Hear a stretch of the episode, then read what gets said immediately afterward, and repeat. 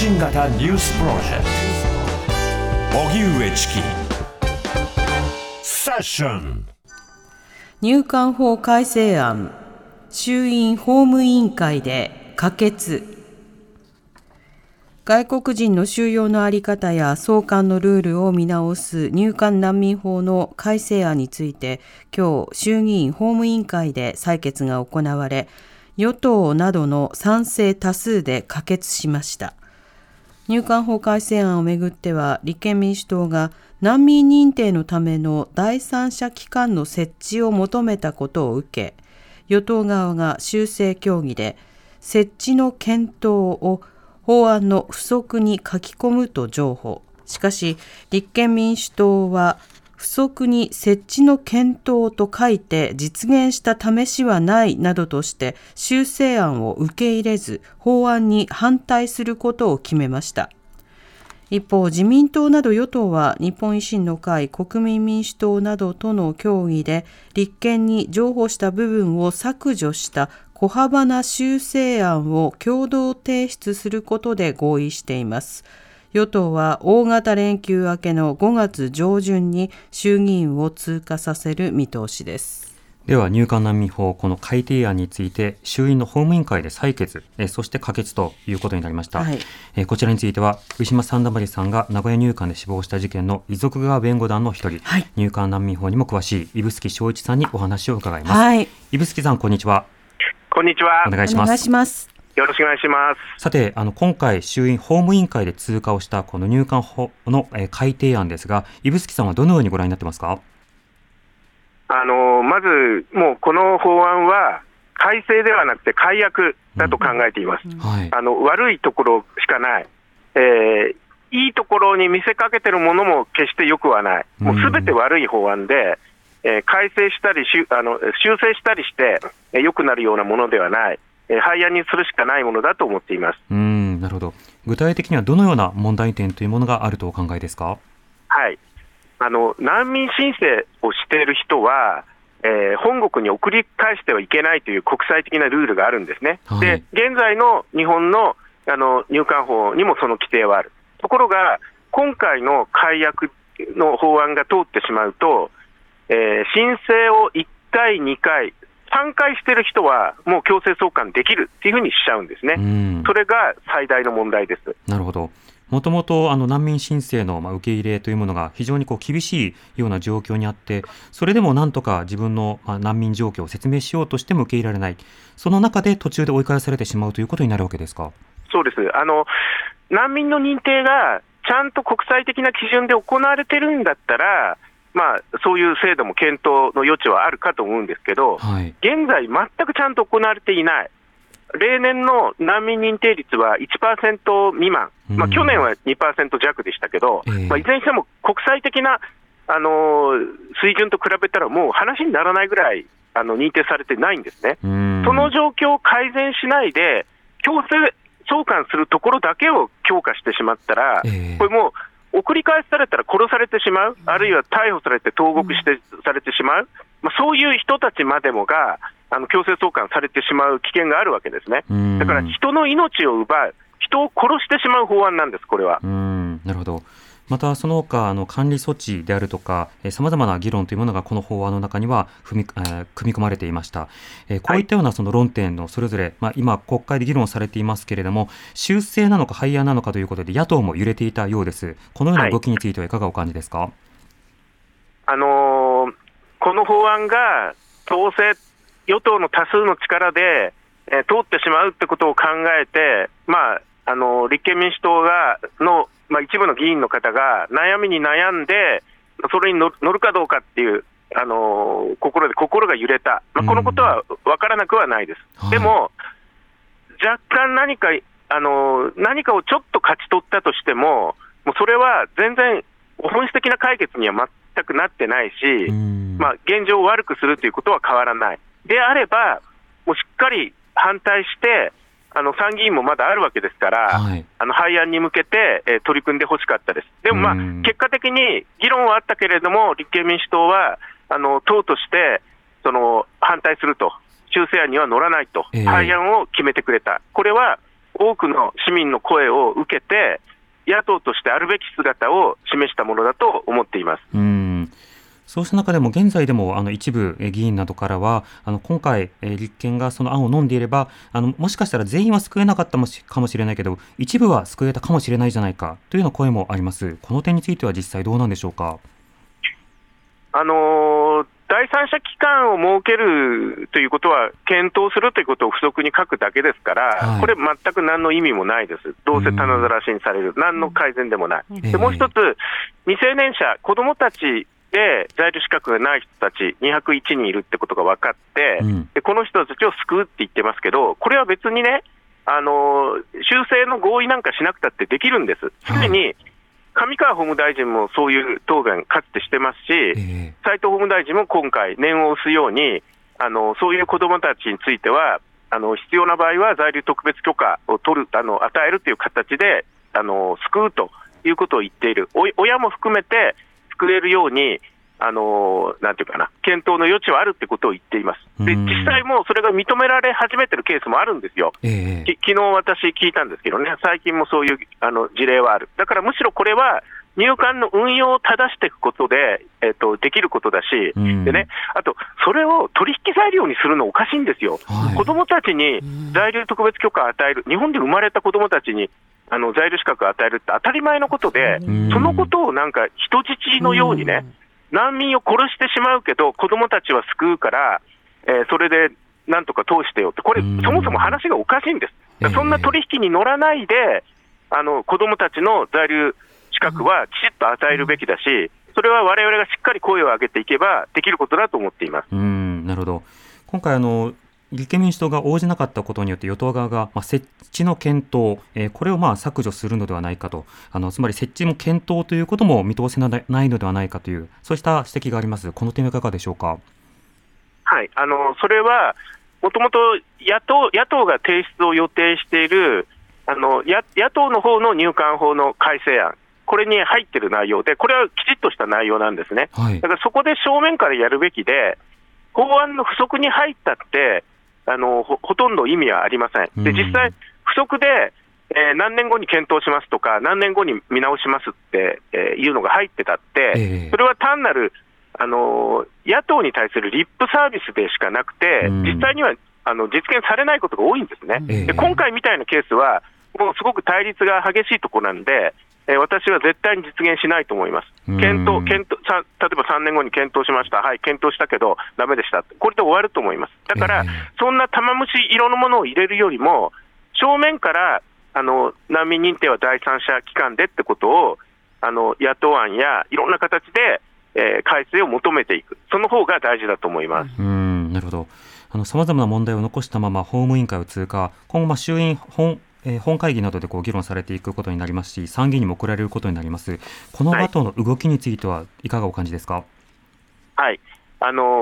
ー、今回の審議の内容を踏まえて、えー、法案の問題点が、あの浮き彫りにさらに今まで以上によく分かってきました、はい、でえー、これに対して声を上げる市民もどんどん増えてきています。これはあの国会前でもたくさんの人が集まって反対しているし、えー、まあ、あの各地でですねあの全国各地、あるいは東京のあの国会前じゃない各地でも声を上げる人がたくさん出てる、また SNS を通じてたくさんの人が声を上げている、これは2年前以上の状況ができていると思います。えー、この国会の外の声が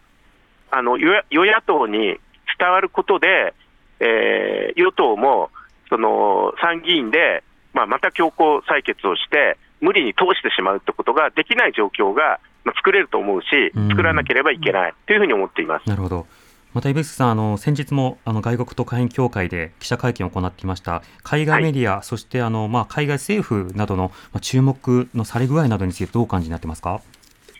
そうですね。あの国連からも、国連の特別報告者からも、この法案はやっぱり国際法違反だっていう声が出てますし、声っていうか、あの書簡が出てますし、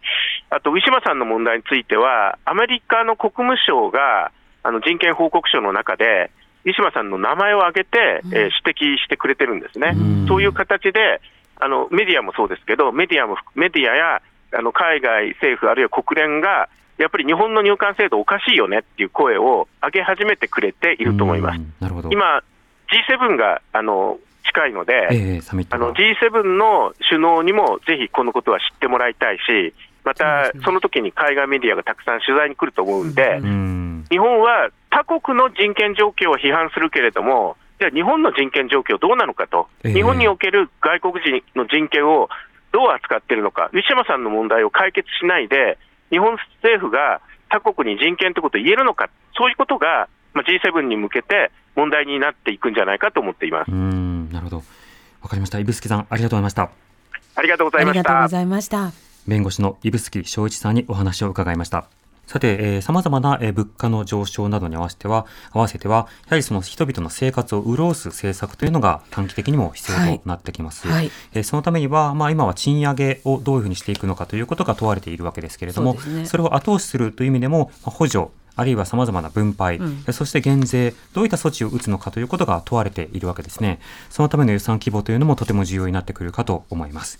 さて、国会では予算以外にも様々な議論を行っておりますが、今国会とりわけ今日は法務委員会で、この入管法の改定について議論があり、そして可決ということになりました。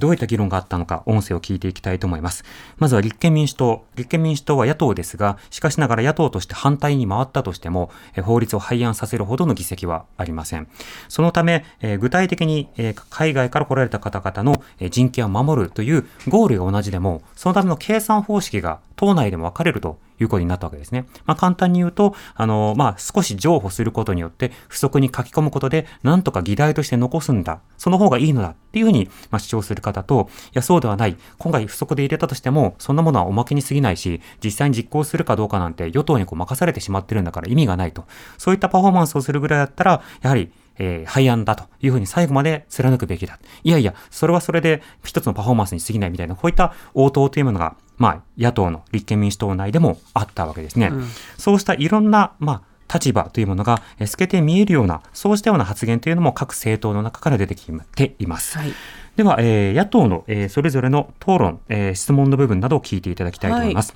まずは、立憲民主党、寺田学衆議院議員の質疑の冒頭部分です。修正合意には至りませんでした今日朝日新聞の社説ではこの修正案はわずかな修正と評されておりましたけれどもそれは不勉強極まりないとも思います。それでも100歩譲ってわずかな修正であったとしてもそのわずかな修正によって在留資格が与えられたり将来入管の裁量を逃れて助けられる人が生じるのは事実だと思っています。私自身は今後今回の修正を我々が見送ったことによって助けられた人が助からないことへの思いと入管に過大な裁量を残してしまったことによって生まれうる無垢の人が迫害を受ける苦しみがあるとしたらその責任もしっかり背負っていきたいというふうに思っています。はい。立憲民主党、寺田学衆議院議員の冒頭発言の部分でした。はい要は今回修正に応じなかったことによって、もしかしたら救えなくなる人がいるのではないかというような趣旨の発言をしているということですね。まあ、具体的にどのケースなのかというようなこともえ当然問われてくるわけですが、ええしかしながらその人権というものをえ侵害するような行為を行政が行ったのであれば、その行政に対しては国会はチェックをする機能というのがあるわけですね。えそうしたような議論というものが今後必要だという、まあ、そうしたようなえことも考えさせられる発言です。はい。では続いて、日本維新の会、沢田亮衆議院議員のえ質疑部分です。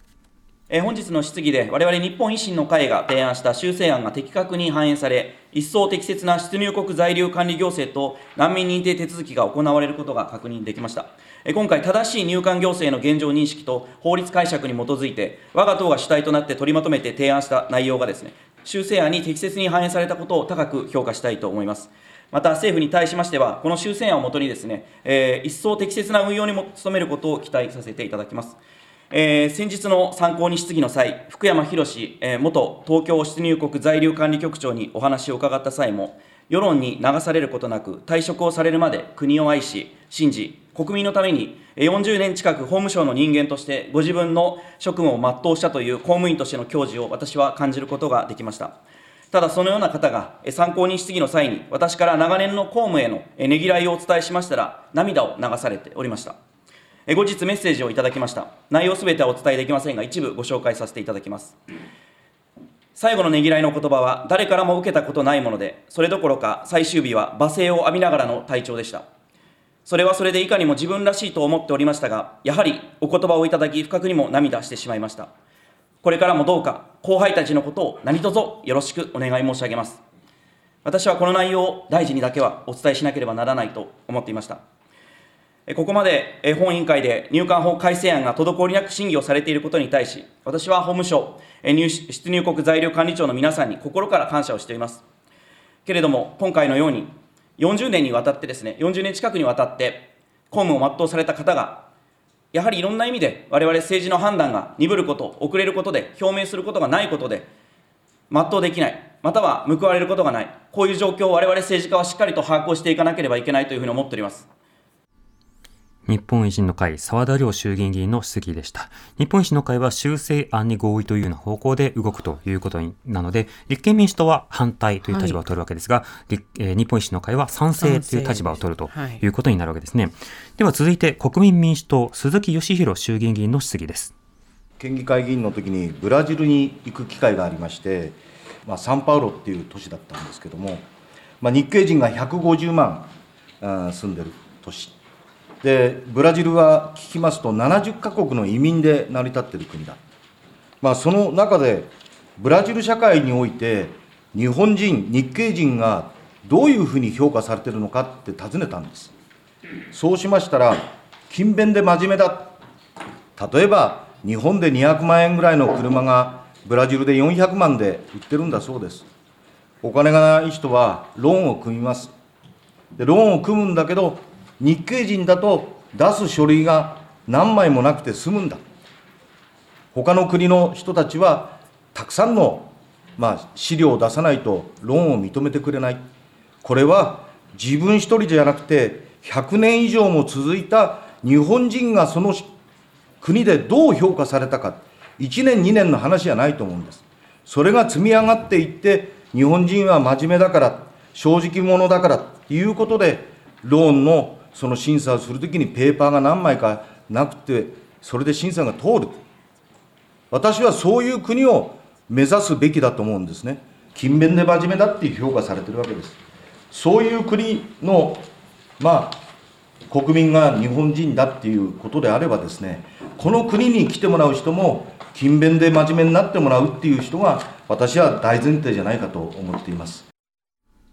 はい、国民民主党鈴木義弘衆議院議員の質疑の発言部分を聞いていただきました。国民民主党も維新と合わせてその修正で合意というような動きということになっているわけですね。さて、その上で立憲民主党としては反対討論を行うという運びになっています。はい、立憲民主党の米山隆一衆議院議員の反対討論です。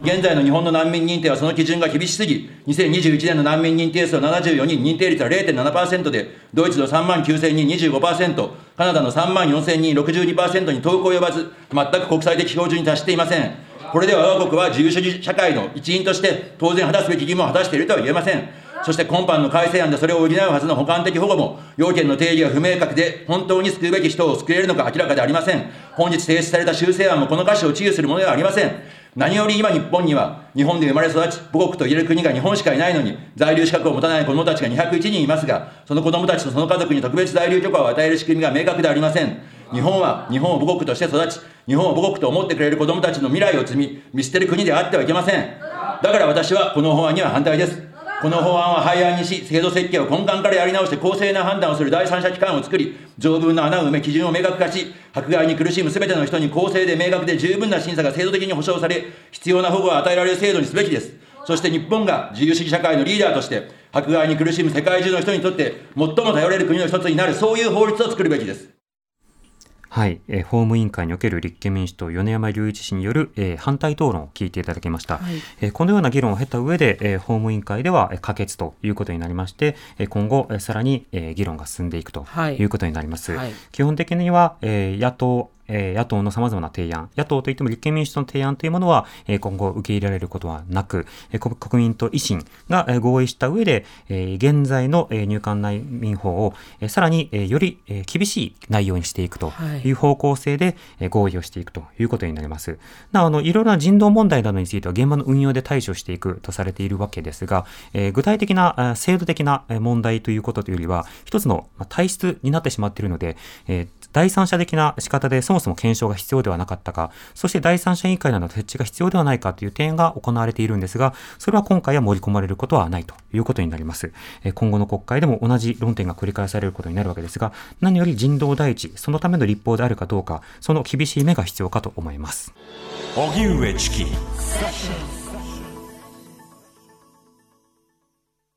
カルプ D プレゼンツ川島明の寝言。毎週ゲストの芸人とたっぷりトークをしたりいろんな企画をやります。そらしど本坊と向井の近況を戦わせるコーナーもあります。向井意気込みをどうぞ。負けないぞ！放送から半年間はポッドキャストでも配信中。ぜひ聞いてください。うん